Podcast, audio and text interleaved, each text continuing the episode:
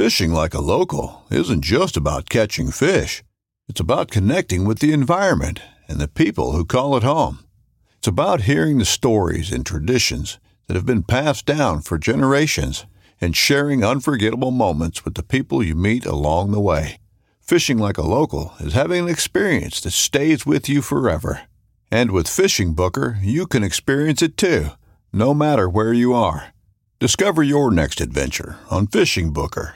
This upcoming concert season will be all about the boots, and Tecovas is your stop for the best in Western style. Tecovas has seasonal and limited edition offerings this spring and summer, including men's and women's boots, apparel, hats, bags, and more.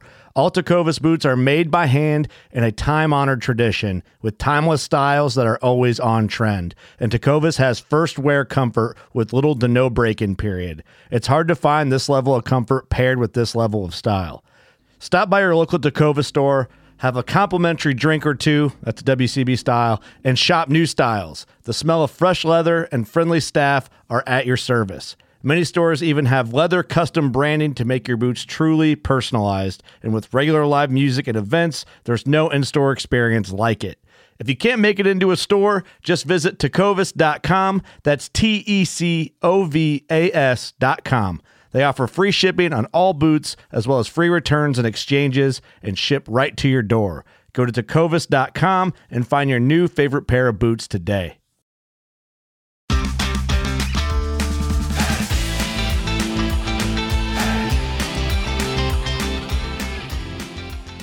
Hello and welcome to the Publicly Challenged Podcast. I'm your host, Luke Oswald, and I hope you join me on my quest for knowledge to become a better public land hunter, angler, and forager. Stick with this, and who knows, maybe we will learn something together.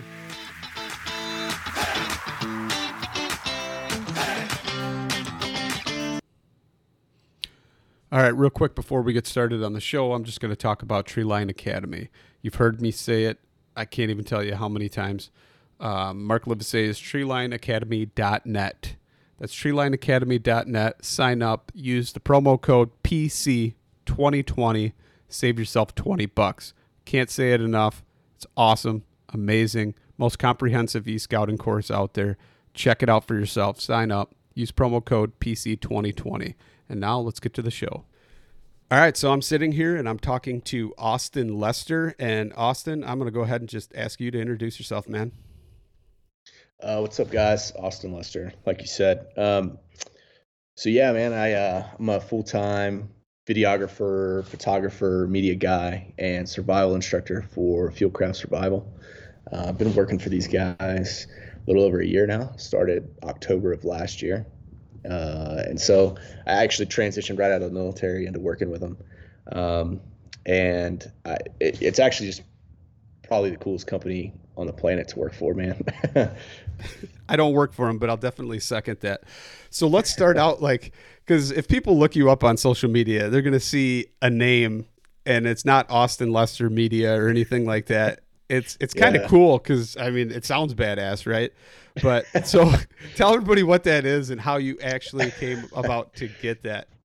yeah, so my uh, my Instagram handle is Savage Luster. So um, I get I get screwed with about it all the time just because the guys, you know, they're always like, "Oh, you're not a savage because I'm way too nice." But um, it actually it started way before savage uh, was really a thing. Like Savage today was Savage for me in high school, which is where I got the nickname. So um, I grew up in a really rural part of North Carolina and uh, a bunch of rednecks and hillbillies. And I love them all dearly, but uh, I grew up at, we, um, I graduated with like 56 other people, right? So super small high school, but I was the only Native American kid that went to the school.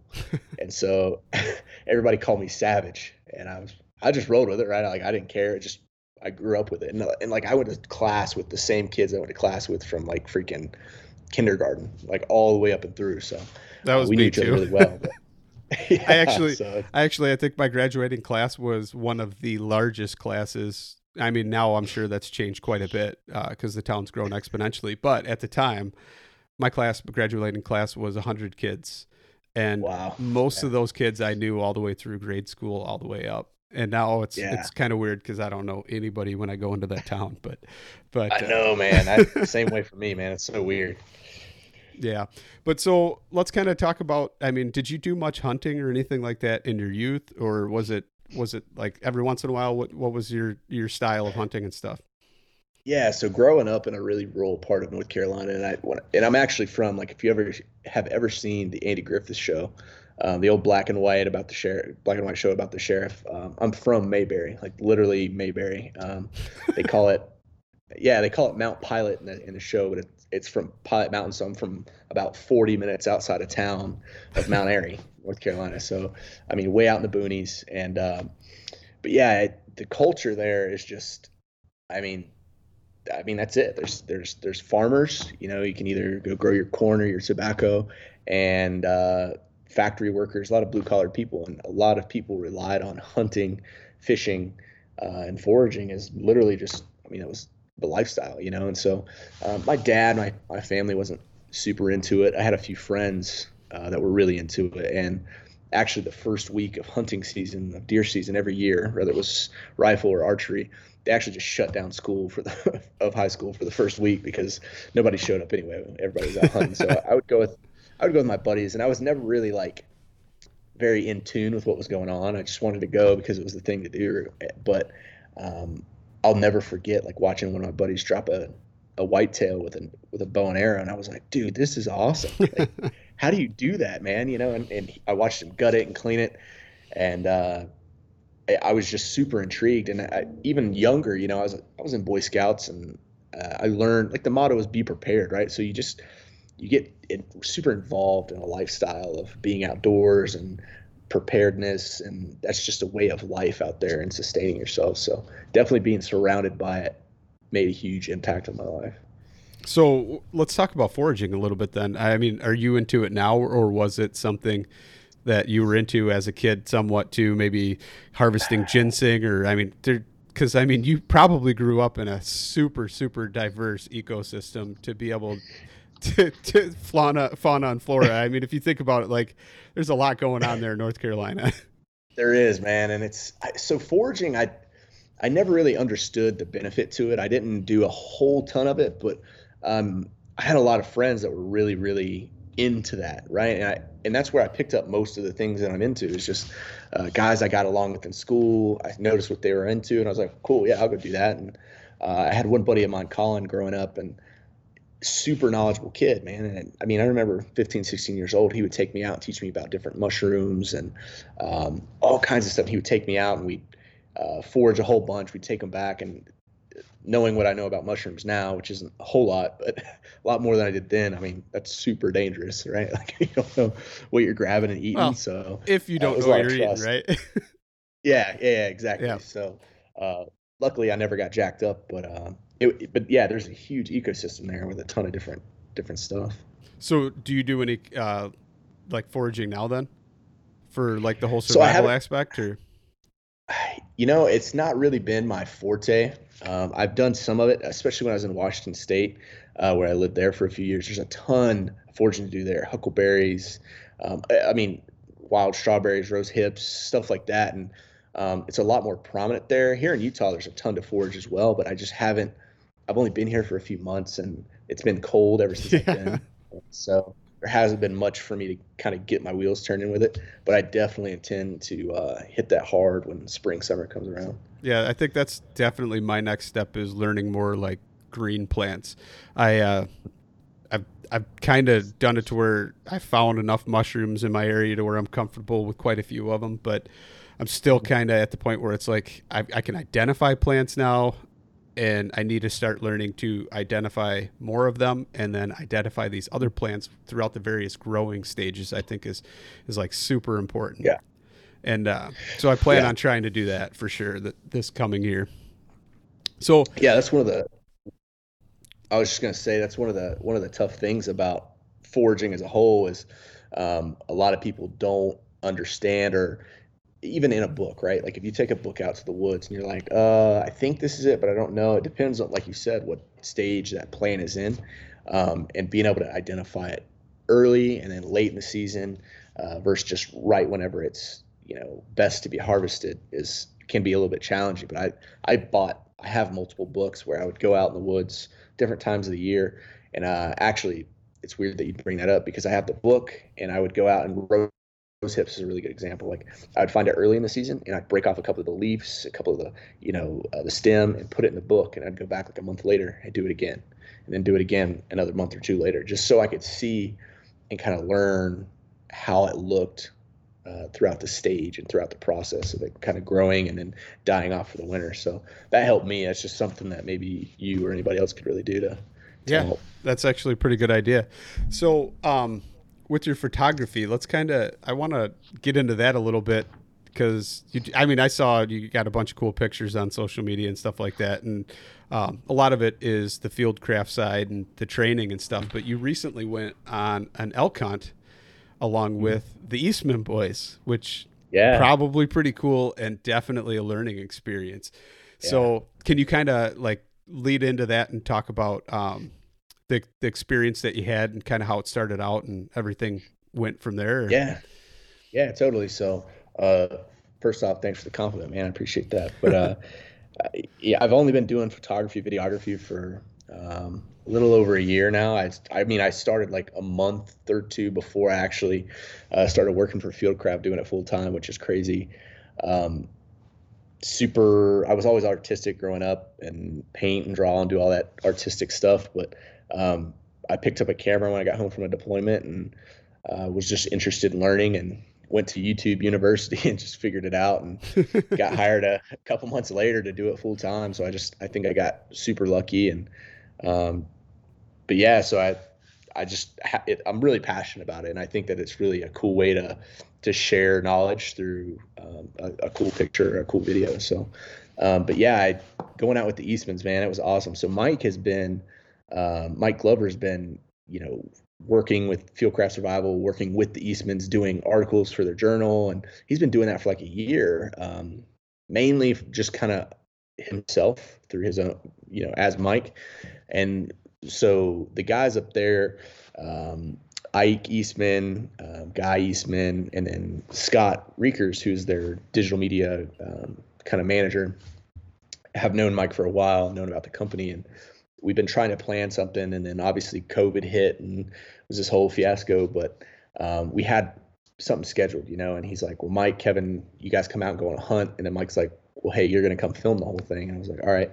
Well, a bunch of stuff came up with the company, and it's just been growing like crazy. So Mike really couldn't step away from his CEO duties at the time. So um, I kind of got the, the opportunity to just kind of roll out there and, and link up with the guys. And um, we were supposed to go in on horseback and go up in this huge mountain and um, and hunt up there for a tag that they had uh, that Scott Reekers had, and some weather rolled in the day that you know we pulled in there, and the entire mountain got hit with damn near a blizzard. And he's like, so uh, we can still go up there if you really want, or um, we can throw an audible, kind of link up with. Uh, they had a really good friend, family friend of theirs uh, named Johnny, John Stovall, and he uh, he used to print their magazine for them kind of early on in the company. Printed for them for like 12 years, and then due to some corporate things with the printing company and them transitioning in their company, they had to switch to a different printer, but obviously remained friends with him for a long time. And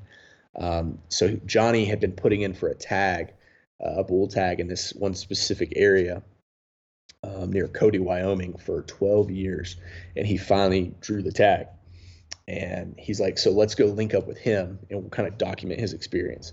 He's been out there for, excuse me, he's been out there for a couple of days now, but I think we can link up with him, film and document the process and, and kind of teach some lessons along the way. And um, so I got to talk to them about preparedness, survival aspect, and um, I got to learn a lot about the the hunting big game process for them. So insane experience. So I know you kind of I I've heard you talk about it, but as far as like the gear and the difference um, between like a the military gear that you were issued for cold Mm-hmm. weather survival versus like hunting gear, I mean, there leaps and bounds almost, isn't it?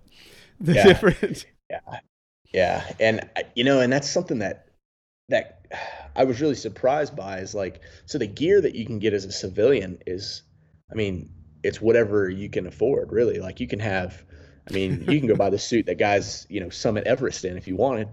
Um, in the military, what was what was different is that it's kind of like a what's the verbiage I want to use? Like uh, whatever's best for the most amount of people at an affordable rate. So um, here's a jacket and pants and boots that have been worn by 10 guys before you. And yeah, there's a few holes. Yeah, you can just patch them up and you kind of just figure it out. But at the end of the day, it was like good gear that you learned to rely on, that you learned how to use. And um, what kind of caught me by surprise is that as I've been diving more and more into the hunting community, like a lot of hunters um, and people that spend any time in the backcountry, um, they aren't as prepared as I kind of thought that people would be. And I, I think that um, a lot of guys just kind of rely on their knowledge of, of doing it for years and years and years, or they're so used to the routine of how things work. And um, so they just kind of roll with it, which is, I, I think, what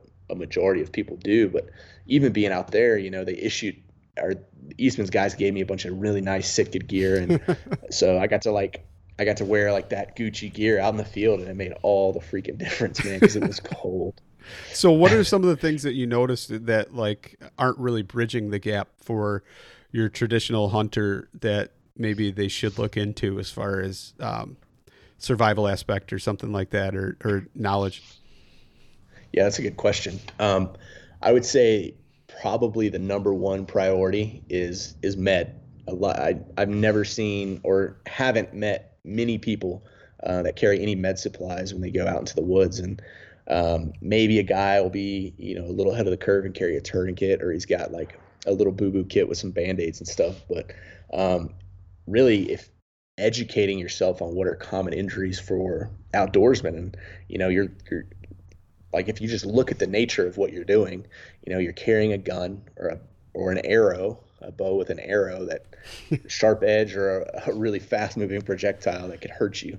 And uh, statistically, you know, um, you got to look at the things that can hurt you and that are the, the biggest, most likely things to hurt you and prepare for those. So, you know, carrying a tourniquet, carrying um, some hemostatic gauze, and hemostatic gauze is just a gauze that is uh, kind of laced with a hemostatic agent, which is just a fancy word for a, a chemical that promotes the coagulation process of stopping um, the bleed. So um, carrying stuff like that, carrying a like a SAM splint, so that way you can splint uh, twisted ankles uh, and long bone fractures, stuff like that, because um, that's where a lot of people get out there and get messed up. You know, um, they have a an AD, an accidental discharge, and you know shoot themselves, shoot a buddy, or you know, stab an arrow in their leg or, you know, there's all kinds of crazy stuff that can happen. And you got to think about that time in which an event happens and how far you are in there, how long it's going to take help to get into you, how long it may take you to get out.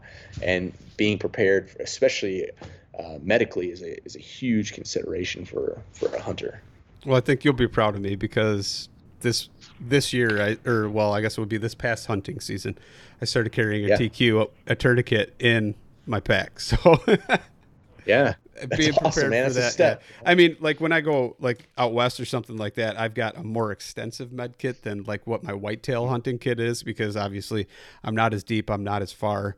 But I definitely started carrying a tourniquet now and a few other little things. So I, am definitely yeah. going in the more of that direction because I started thinking about it and it's true, man. I mean, I think it was Glover that actually kind of made that like light bulb go off in my head and I'm like, oh man, you know, he's got a valid point. And and then to even reinforce that, I was uh, watching some footage of uh, a guy named Cory Jacobsen, and I believe it was uh, uh, Dave Brinker, and he was hunting with them. Oh, yep. And uh, he he tripped and fell, and the arrow fell out of his quiver and yep. and, and went right through right through his, his calf. Yeah. So yeah. I mean, it happens, and that's a prime example. And they they didn't have probably what they needed, but they had enough between no. the three of them to improvise.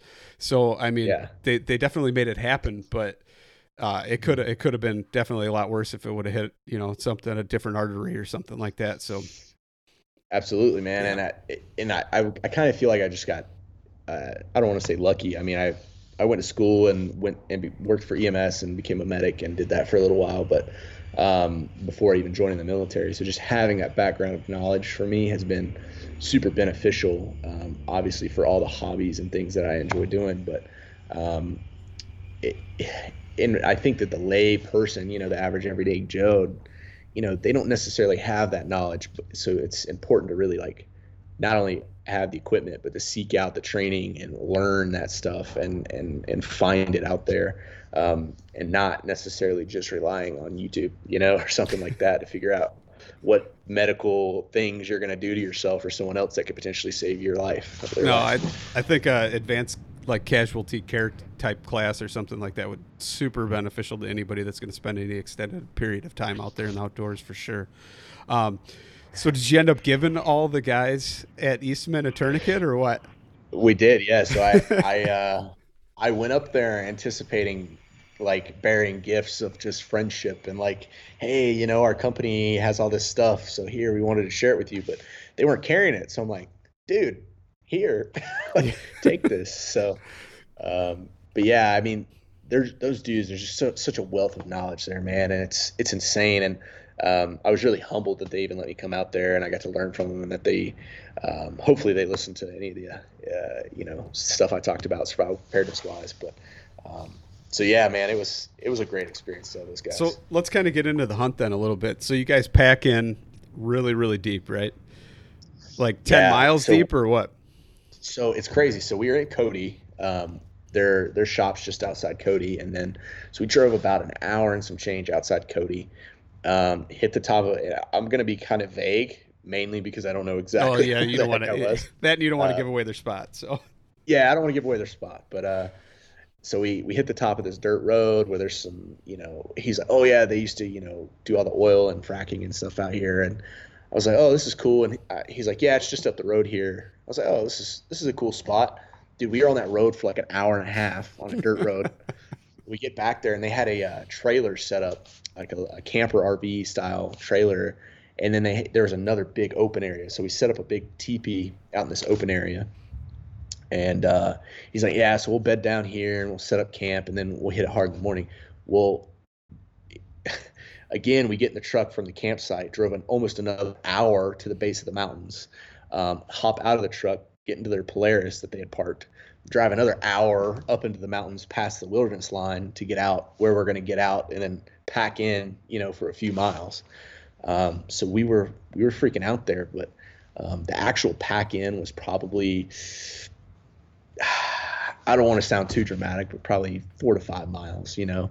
Um, maybe a little less just because i was carrying weight it felt like more but i had it light i was just carrying my camera gear and uh, a little bit of survival preparedness stuff but um, they were carrying you know the rifles and all their own equipment. So so were you uh, guys? we were out. There.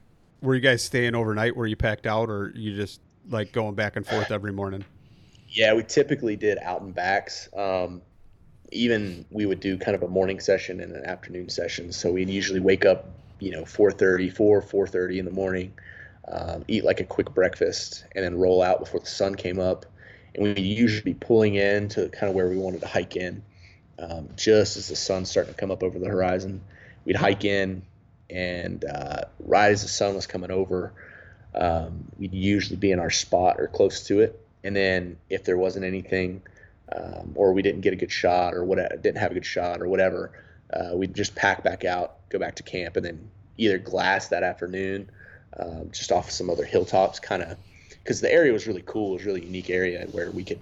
There were some smaller like foothill mountain. I don't even want to call them foothills because I mean we were probably at nine, ten thousand feet, but um, some lower mountains, and then you could kind of glass a few miles away um, the hillsides and the south-facing slopes out uh, in front of you, which was typically where we drive the players back to, and then be able to hunt those areas. And they knew the area really well, which made a huge difference. Um, so when you say that, you were saying you were glassing the south-facing slopes versus the north-facing slopes.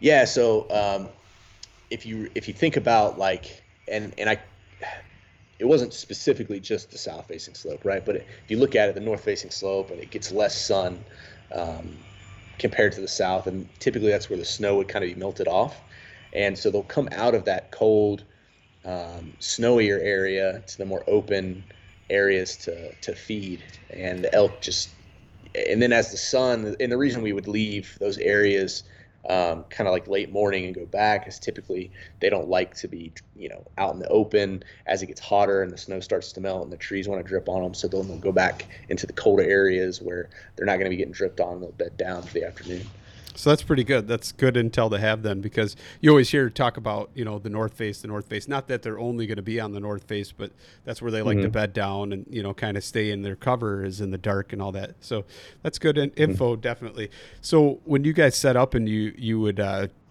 do your vantage point and stuff like that, how would you? Uh, set up for glassing and like why would you pick that spot versus did you kind of learn all that stuff from them or I I did. Um, not. I mean, I don't want to say like I know everything because I definitely do not. But I learned this. It was like drinking from a fire hose. You know, there's just everything they said. There's so much weight and value to it, and um, I just tried to. Re- I literally just kept my camera rolling so I could at least get it all on camera or as much of it as I could, and um, retained as much as I could. But yeah, we would. Um, the areas that we would set up to glass um, in the mornings or in the afternoons, depended on kind of what had happened, and it, a lot of it depended on, you know, the last time we had spotted a herd uh, or a couple of really good bulls that we were looking at.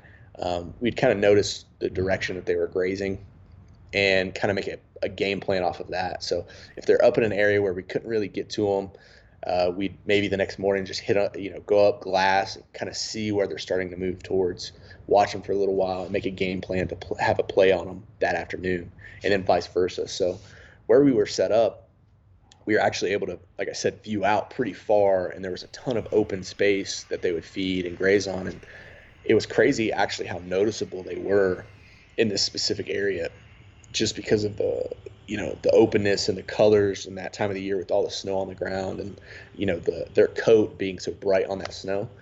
Um, but it, they actually we talked about um, how he'd break down the terrain, glassing with binos versus a spotting scope, and um, because one thing that a lot of people don't realize that happens is you can burn your eyes out, like not physically like melt them out of your skull, but you'll burn out um, your ability for your, you know, how your eyes will focus.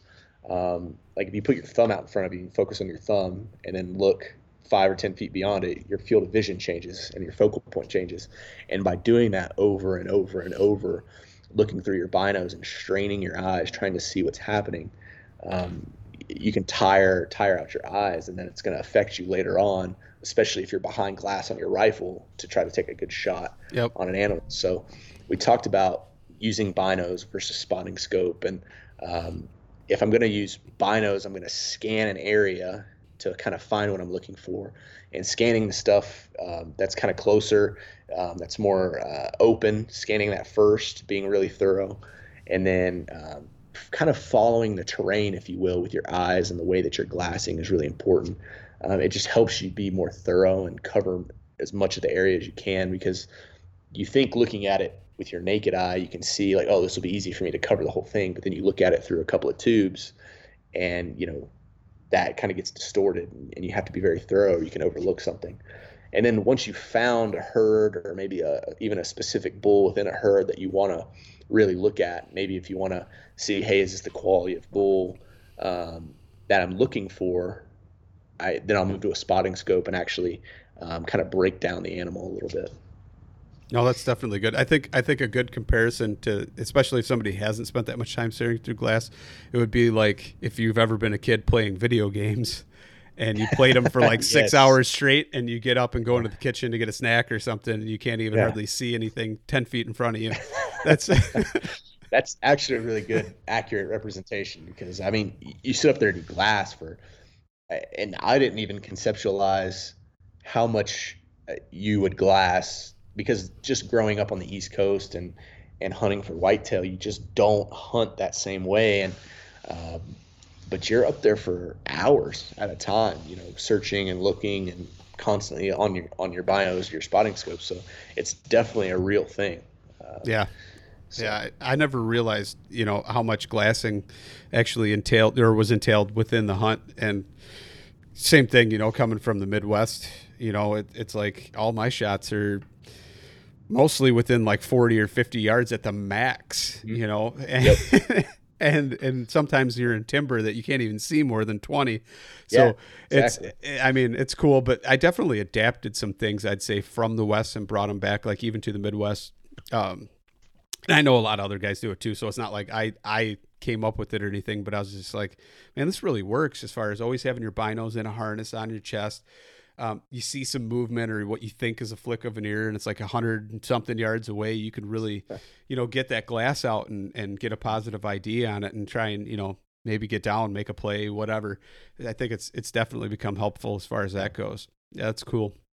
So let's Yeah, talk about. God, oh, like yeah. the- Go ahead, man. I'm oh, sorry. sorry, that, a little bit of a lag. No, um, what I was going to say is something else that I thought was kind of funny is um, with it being as cold as it was.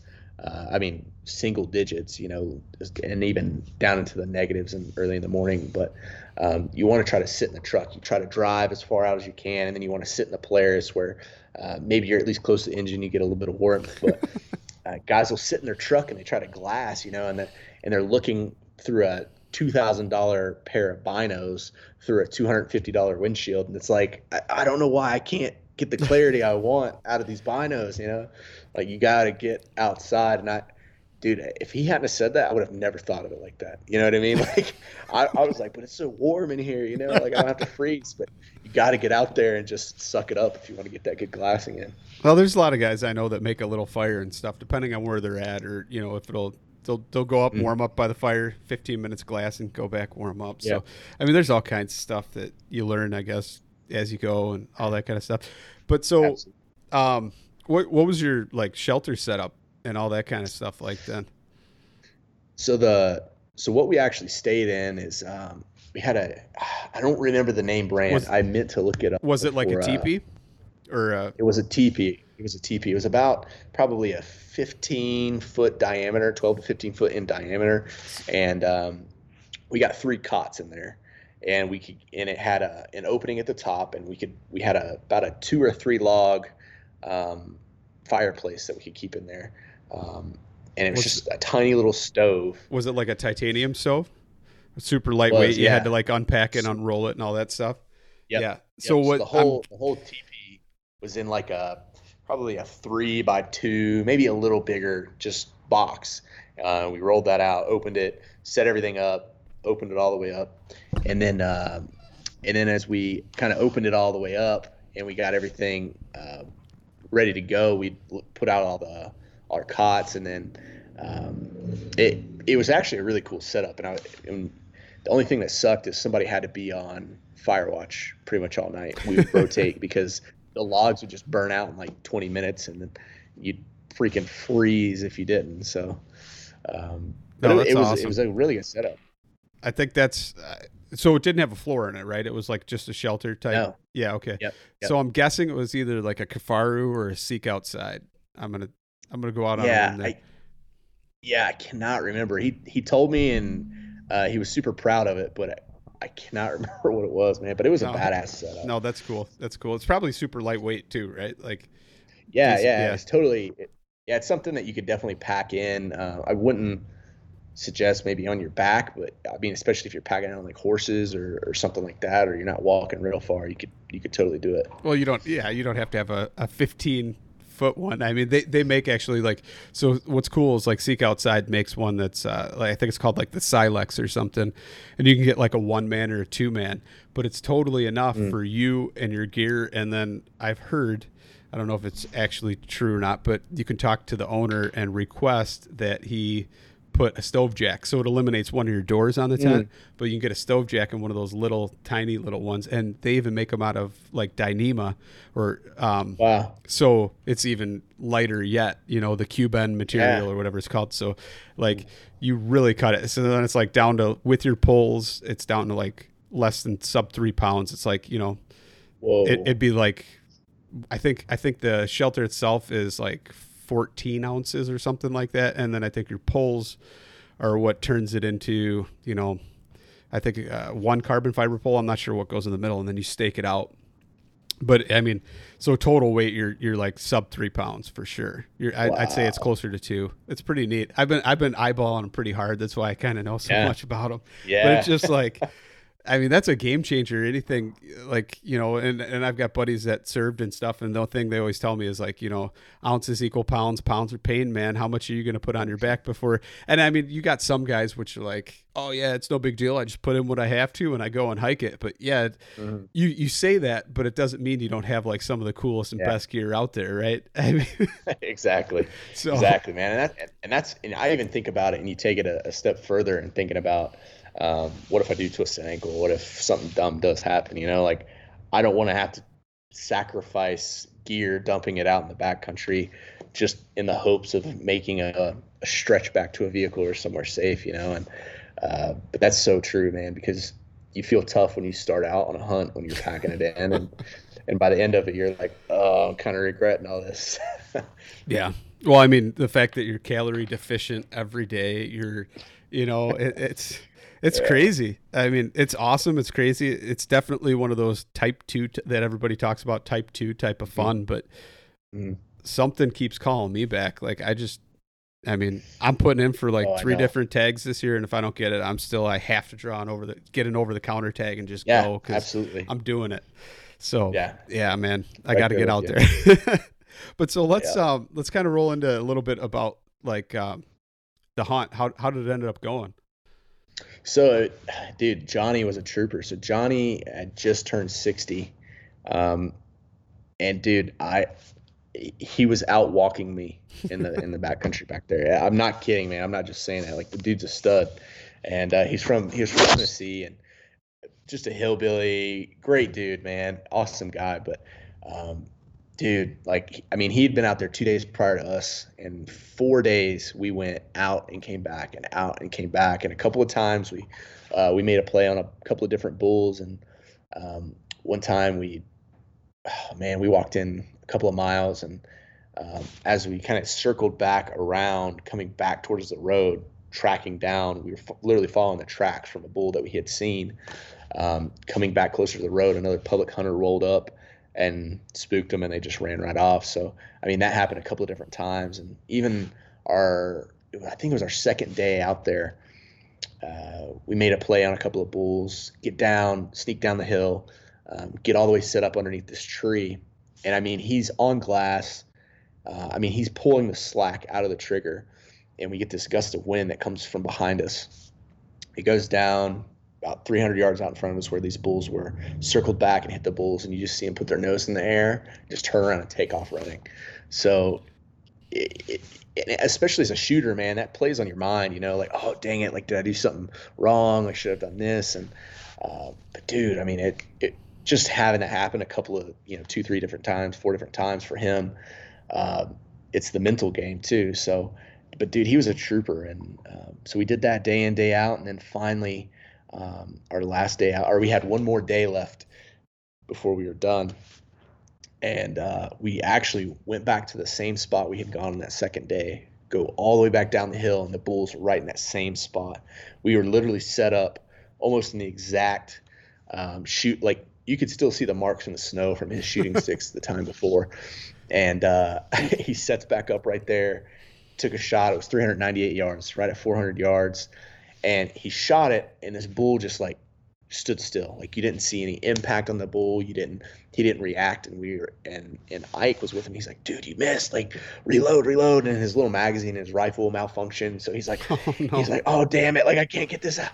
Well and then this bull just kind of staggers and i mean it just dropped dude. Like all four legs out you know just fell over so Johnny goes nuts. He's freaking out. He's like, dude, I just killed it. Well, then this thing stands back up. And he's like, oh, shit. So he's like trying to get back on his gun to get another shot of this thing. And it, it took a couple of steps and just tumbled down this hill, dude. And I mean, it tumbled like 800 yards. I mean, straight freaking down into this little ravine next to a river.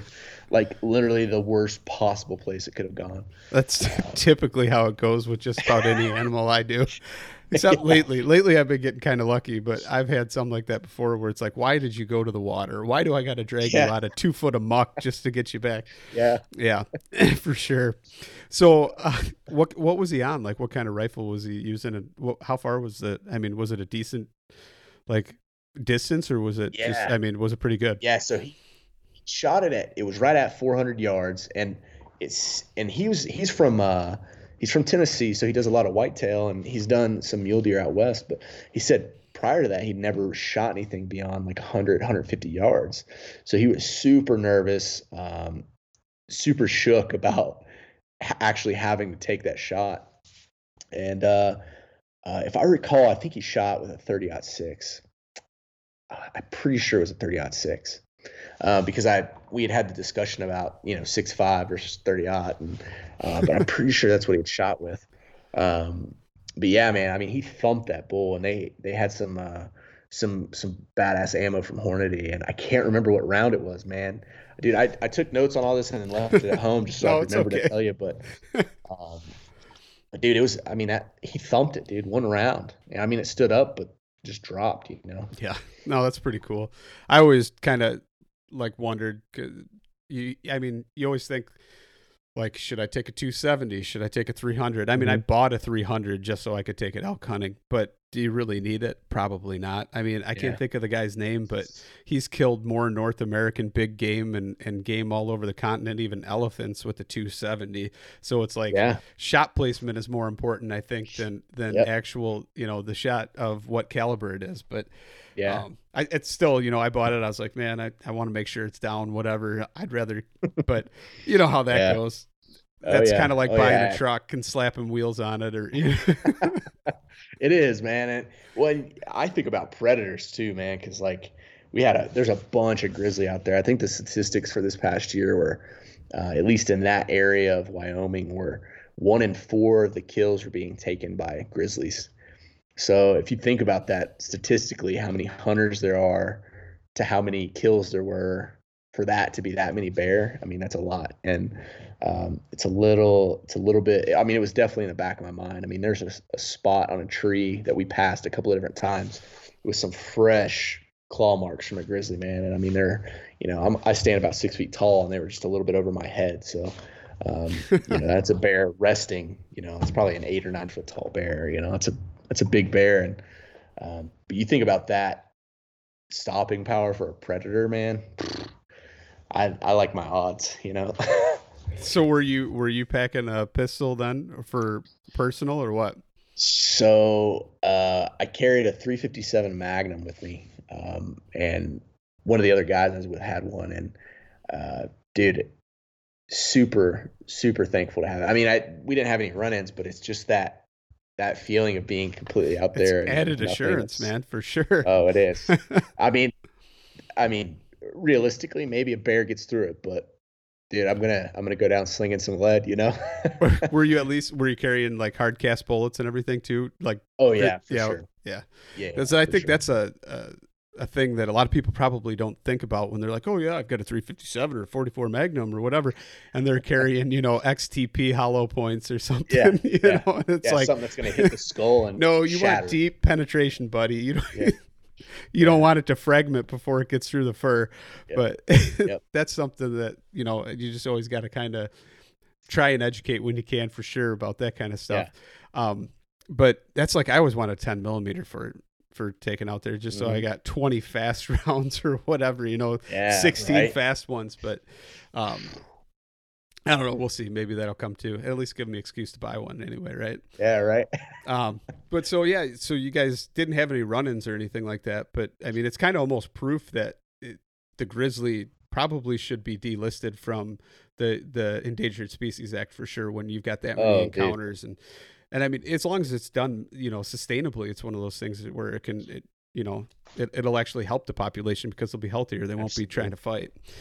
That's um, and that's something that so many people just don't understand, man. Is and, and I'm learning it too. Like I don't claim to to know it all, but uh, you know, the whole conservation um, side of the house, man. People just so many people view hunting as this like sport, and and sure, maybe that's part of it, but um, the conservation side is massive, man. It's huge, and even for predators, you know, like like you're saying about grizzly, man, it's just people just don't educate themselves before they speak out ignorantly about these topics. No, and, they see um, a, a Disney movie and and want to yeah want to relate exactly. actual wildlife. I just in fact I just watched a video somebody posted, um, and it was two mule deer fighting, and they actually fought to the death One of them did not get back wow. up. He was breathing hard. He, he must have had a punctured lung or something, and he he did not get back up.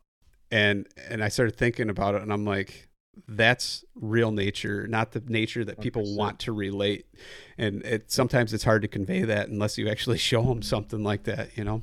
Yeah, absolutely, man. It's and the more predators you have, you you start affecting the actual like uh, you can even affect like migratory patterns of these animals and and really start affecting the population. More predators equals you know less calves are going to survive, and you're going to have all these weird problems with herds, and people just don't even conceptualize it. You know. Nope. Um, so let's kind of get into the pack out then. So that was your first elk that you saw being broke down. I mean, that's kind of, yeah. it almost seems like a daunting, like in my head, because I've still actually never even broke one down either, but it's like, uh, mm-hmm. seems like a very daunting task versus a whitetail, which you can quarter up in, oh, you know, yeah. a half hour or something. Oh, yeah. And uh, luckily we had a lot of people, you know, there were six of us, I think, six of us. And uh, having that many people, um, yeah, I mean, it made a huge difference, and especially having that level of experience out there made all the difference. But uh, it's definitely was a little of a intimidating process for me personally because, like you, uh, I've never really done anything that large uh, or even close to that size. So, um, process is pretty much the same, right? But you just got to think about, you know, if you're going to cape the animal and uncorking the head and things like that, and just doing it on just a bigger scale because there's so much more meat that can just be you know butchered and overlooked if you don't do it properly. Um, but I mean, the dudes were pros, and um, he had it quartered up. Pro- I want to say we were probably down there an hour, maybe hour and fifteen minutes tops, and that bad. was with yeah, and that was with us filming. That was with him kind of teaching me and um, the whole process, right? So um, probably would have had it done even faster if, if we weren't doing all that, but it's pretty impressive how much meat comes off of an animal like that. You know, we had close to 400 pounds by the time we were done. And this was a, I think this was a 360 or 370 bull, so a good size Boone and Crockett scoring animal. You know, um, so I, I mean that's a lot of weight to carry out. But like I said, we had six guys, so it spread it out pretty evenly. Were you surprised by the knives they were using? I'm guessing they were using something kind of smaller. As far as, I mean, was it, was. it something? Was it I, like a Tito or? A, um, Something. They actually have their they actually have their own blade that they made, the Eastman's crew, and it's it's a small interchangeable blade um, with the with the handle, and it, I mean it's a cool little system. But I was I was like you said, I was really surprised at the size of it.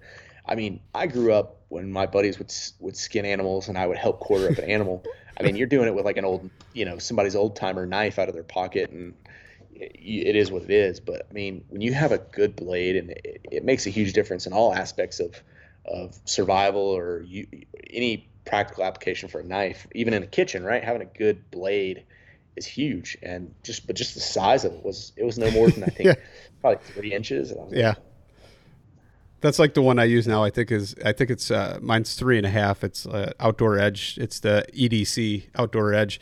I mean, oh, some cool. guys I guess use it for a pocket knife, but I use it as a hunting knife, and it's interchangeable blades. Mm-hmm. And then I've got a smaller yep. one even for like out west. But I mean, when I first started like deer hunting and actually field dressing deer, I used to carry a Ka-Bar. like I would, I would take the Ka-Bar and I take the tip and hold it in my hand and s- slit up and cut the fur, you know, yeah. and, and, and then, um, you could get in there with that and then you actually slice the diaphragm and all that and separate it. But it was cool because I could take the Ka-Bar, I could take it and hit with my hand, which you probably shouldn't do, right? Uh, we yeah. all learned ergonomics now that you're not supposed to beat on things with your hands and whatnot. But yeah. I could push that blade through the rib cage, split the rib cage open, wow. and then actually take it and hack on both sides of the pelvic bone and be able yeah, to pull the intestines out. Like it worked. Like was no that kidding. is that the best choice? Is that the best way to be using that knife? It, you know, there's a lot of things that come into play there, but I thought it was cool and pretty badass. You know, yeah. But realistically, I mean, if you're going pretty deep or something like it's, I mean, that's a heavy ass knife to be taken with you. So, yeah. Needless to say, I don't do that anymore. Yeah but that was uh, kind of how I used to do it, just because I, I mostly for the cool factor, I would say. But as I've gotten older, I've learned cool factor isn't as good as practicality. So now I just carry a little tiny saw that's super lightweight and and a little Havalon yeah. or a outdoor edge. But yeah, yeah, and it, it it made a huge difference with it being as cold as it was too. Because when he shot it and it fell, they went down, gutted it, um, pulled the back straps and the heart and then came back to camp. And then the next morning, we all went in and, and got the rest of it out. But it, I mean, you know, like I said, dropping down into near, near zero, below or just above, and you go down in there, and the meat was starting to freeze a little bit, and um, you know, so that added a little bit more time to the whole process, and also, you know, the difficulty of trying to cut the hide and getting to the meat when it's that cold, and then thinking about, you know, cutting into the meat when your hands are frozen like that too. I mean, it's it's a process that a lot of people don't. I w- I wasn't. I'll just say it. I'll just say it. I wasn't prepared for the process. Of, so when that, when you, you guys know? did that, did you uh, did you debone the meat or did you carry it out on the bone? No, we carried it out on the bone, uh, but we did um, cut the the legs from the the bottom joint down off um, because I mean, there's really not a lot of purpose for them. Um, there's not a lot you can do with them. Um, but they they actually have a really cool tradition that they they took from a, a Native American friend um, uh, out there, and what it is is when you when you cut those lower part of their legs off, um, you find a V in a tree, and you put all four of those legs into the V of that tree, um, and you know the thought was and the um, the tradition is that that will grow an- another elk in the place of the one that you took um, for the harvest for the next year. So kind of a cool Native American tradition out there, and um, so I thought that was really cool. But So we did cut neat. them off. And, Yeah, yeah. that's something I never heard of before, but maybe I'll have to try and carry it on if I yeah, am successful for this sure, year for sure. Yeah, Um, yeah. So you guys did the pack out. Um, what was that experience like? I'm sure you guys probably each had close to 100 pounds meat on your back or something like that, right? Yeah, dude. Yeah, so I took, I, I wanted the full experience. I told them I wanted a, a hind quarter, and uh, they gave it to me. So, um, so yeah, myself and another guy carried uh, the hind quarters. I think, actually, I think it was Scott carried the other hind quarter, and then the two front quarters. But they guessed the hind quarters were around 95 pounds. Um, we, we never weighed them, so I don't know for sure. But uh, from my experience carrying a pack on my back, I'd say they were probably being a little conservative with that guess. Um, You always think that until you actually put it on the scale, though. I will say that. That's true. I mean, true. I, I had a buddy, um, Marine, like super hoorah, like all the time, just Yeah. you know, and and he's gotten older and and fatter and all these different things, and, and I'm like, dude, man, if you're going out west, you better start preparing for it. You better start rucking. You better you better get. No, I'm fine. I can get it. It's all mental. I can get through this. And I'm like, listen, you take blood pressure medication and all other kinds of things. Listen to me, please. So he's like, okay, fine. So we go and he puts a bag of rock salt and we go hiking uh, pretty extensive trails, whatever we got. And um, he goes, man, whew, ah," and he's huffing and puffing and sucking wind. And we, Yeah, went, oh, yeah. we, we went like two miles, right? And I, I put 60 pounds of sand in my pack just because I was like, I had to show him up and prove him heavy. and um, he, he puts weight in his and it's a bag of rock salt. And he goes, Oh, it's got to be like 60 pounds in here. we get out and I pull the bag out and it says 35 pounds. and I'm like, I go, 60 pounds? Uh, it's 35, bro. And he goes, Oh, that's a wake up call, isn't it? So then, like, you know, he actually got it and he started, he started like actually carrying and he'd do that. And he was, he actually started hitting it pretty hard after that. And he was carrying his son, as, which was like, I think a year and a half or something at the time. And Oh, so yeah. he was carrying the kid and the pack with extra weight in it Yeah. and and There going go. deep and far for a while before he went on his hunt. And he's like, man, that, that that definitely helped. I'm glad you Yeah. you got me doing that. But it's just funny how Yeah. sometimes you you think that, but realistically, That's true, man. So I'm not I'm not trying to take away from from your story at all, but I'm just trying to bring a little bit of reality into it. Is that no, people right, often. You're right. often overestimate the load. But um, and they even did. I saw something. They did an article, and and they had like two or three elk they packed out, and everybody guessed the load. And then when they got back, they actually weighed the pack to see if they were accurate or not with the guess guesstimate. And they were, I think they were like, it was like a sixty percent accuracy or something. So I mean, I'm not saying Wow. you're not, but yeah, it was like a sixty percent accuracy of, of actual weight. So, um, but yeah, I wouldn't doubt your it, it was, was probably humbling. close and it felt like 100 pounds right Oh, it, it felt like 200 pounds, yeah you know, but and I that first initial walkout, man, like I said, it fell down in this ravine. So part of it, I mean, was a gosh, like a just about like a 50 degree angle, getting up in this initial like couple hundred meters, 150 meters, and then after that it was uphill for probably a half mile. I mean, literally we had to go up that side of the mountain. We could have side around, but it would have added a good distance to the walk. And uh, so we walked that, you know, quarter mile up up the mountain, and which was brutal, which took up you know an hour just getting up to the top of that. And uh, but after that, we were able to side hill around and kind of pack out the last about four miles. And uh, it's, I mean, and you know this, but that experience of like, even though it sucks when you get through it and you get back, it just adds to the overall experience, you know. So absolutely. So we're using trekking poles. I wasn't. No, um, the smart guys did, but I wasn't. because you didn't have them, or you're just too stubborn at that point. That's... I I had them, but I was trying to do the filming thing, so I had my camera, and I was like, I can either pick the trekking poles or the camera, and I picked the camera, and uh, my back wasn't very happy with that decision. Yeah, because I have totally learned that the whole trekking pole thing is i mean and, and, i don't remember who i think it might have been like randy newberg or somebody he's like it's like yeah. four-wheel drive for your legs and it's totally true i mean yeah it makes a world of difference for sure so you guys get back and you get the you know all the stuff back and everything and i mean how how was the haul out after that i mean everybody oh, man, just was... took one load or was it did you have to yeah, go back we, in no we didn't have to go back in and the night before um, we actually did the lo- the pack out when they brought those back straps and the heart back.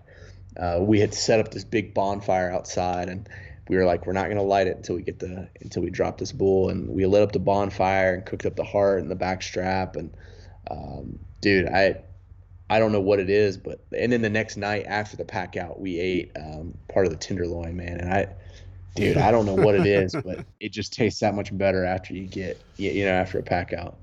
Yeah, I think I honestly think elk meat tastes better than venison, like like a, a whitetail or anything like that. I just something about it.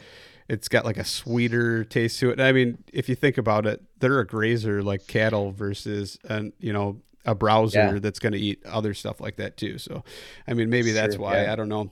But yeah, elk meat is definitely by far, in my opinion, better oh, than yeah. than whitetail. But so good. And they even said the Eastman's guys were saying, you know, if you really want the best meat, don't get an older bull. You know, the bigger older bull probably is not as good as if you were to eat like a, a younger um, female. You know, that's really where you're get that tender meat. So, something to think about. Yeah, for sure. I, plus, though, I mean, you got to imagine like the experience, the setting, everything is playing into that whole the whole experience as far as the taste mm-hmm. of that you know meat and everything oh, too. True, so for sure. Yeah. So that's pretty cool, man. Um, what did you learn as far as like camera and filming and all that kind of stuff?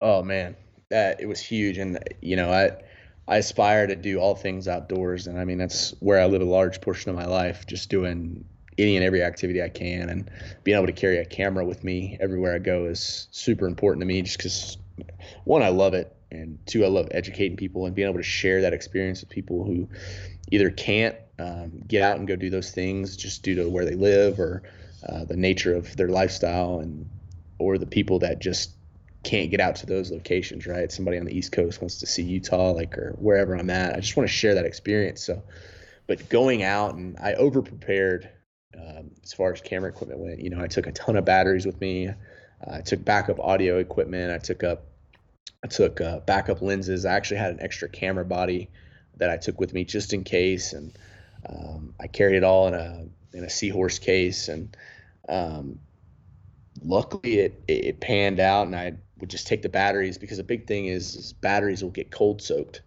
And what I what that means is just you know if anybody that's had anything out that's battery powered in the cold, the batteries die a lot faster. Um, so what I would do is I would take uh, two spare batteries and I'd put them on the, my innermost layer uh, or no, my innermost jacket and carry them close to my body to keep my body heat to keep the temperature a little warmer so they wouldn't die as fast. And so that that worked really well and I went through about a battery every day ish, a little less than, and uh, I had ended up with I said if everything went perfect, I'd use this equipment and this equipment alone, and it, it worked out just like that. Um, so a lot of it was just the planning, you know, planning it out, having spares, all that kind of stuff. So uh, it worked out really, really well, man. I didn't have any problems. Oh, that's that's good. Um, did you learn anything about like the differences in you know shot angles or kind of Totally. stuff like that? Yeah, a big part of uh, filmmaking is um, the story, is telling the story, and and you know I I'm really new at this, but um, that's the most important thing to me, right? Like I mean, there's there's tons of examples all over YouTube and the internet that of people making great videos with just a cell phone, where but they tell the story, and it's something that people can relate to and something people enjoy. Um, the experience that they get from the video and that was really my biggest goal with this whole video and putting it together was i wanted people to feel like they were there. I wanted them to get some of the lessons that were there to be learned um, and kind of get some of the overall experience of of the the kind of the journey behind the whole thing and um, the the you know the great parts of killing something and and bringing it back and harvesting the meat. And and then the even the the parts where it's like you know you get set up and you don't get the shot or you miss or whatever you know? So uh, but there's there's a whole experience there that so many people that don't hunt never get or and they don't even know how to dip their toes in that and so i just i really wanted to bring that to somebody um, for them to experience it even if they never go on a hunt ever in their life I think what you said there is 100% true and and needs to be brought to light more. And I've talked about it with a couple other people um, that do podcasts and stuff like that. But I mean, it's so true. A lot of times, all people see is like a grip and grin photo and the dead animal with a hunter, but they don't see the pain in somebody's face and the sweat on their brow from their calves burning as they just walked 3 mm-hmm. miles with you know like you said a hundred pound load on their back or the Yep. fact that it took them five days and you know they lost like 5% body mass or something just trying to chase that animal through the mountains It- i mean so many things like that or even the fact that they're sitting there glassing and the beautiful sunrises and the fog lifting off the mountain and things like that that just they will never ever ever see. Yeah. And I think that's amazing when people can actually bring that into a story. And I think we definitely need to do more of that, especially in, you know, as a hunting community, educate people on the full experience versus just the dead animal or the stuff some idiots do on TikTok or whatever that, you know, posing with a dead animal in some stupid way or something. Cause I mean, like, like you said, just bring it, tie it all together and, and make it to where somebody's like, wow, that maybe I want to do that. Or, maybe Yeah. maybe I can talk to my neighbor about that versus hate them or you know anything like that. I think Yeah. that's that's that's definitely huge. Um, so I think that's a good point to end it, man. That's awesome interview. Kind of awesome to hear your experience, especially coming from like a non elk hunter and going out and kind of kind of doing that and taking away your points, especially with people like the Eastmans, right? I mean, they've been doing it so long and and definitely know Yeah. the game. So I appreciate it, man. Can you tell everybody where they can find you and um, find your content and all that kind of stuff? Yeah, absolutely, man. Thank you for the experience coming on. It's been awesome. Uh, it's good talking uh, about these experiences. But yeah, you can uh, you can find me on Instagram at Savage Lester, L E S T E R, and uh, working for Fieldcraft Survival, and find us uh, at Fieldcraft Survival on Instagram as well. Um, the whole video of the whole experience is on the Fieldcraft Survival YouTube channel. Um, just go on YouTube, type in Fieldcraft Survival, and the video is is named A Hunter's Journey. Um, so go on there and give it a watch. It's about 39 minutes, I believe, and uh, just kind of tells the story and, like I said, the whole experience. So uh, hopefully you guys can check it out and enjoy it and just give me your feedback. Know? Yeah, man. Thanks for coming on and sharing. We truly appreciate it. And uh, take care, man. Yeah, thanks, Luke. You too.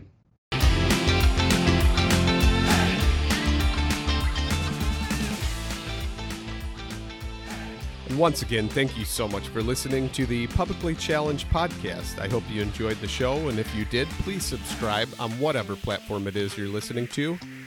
Also, if you could leave a review, that would help us out. And you can check us out on Instagram or at publiclychallenged.com. And once again, thank you so much for listening to the show.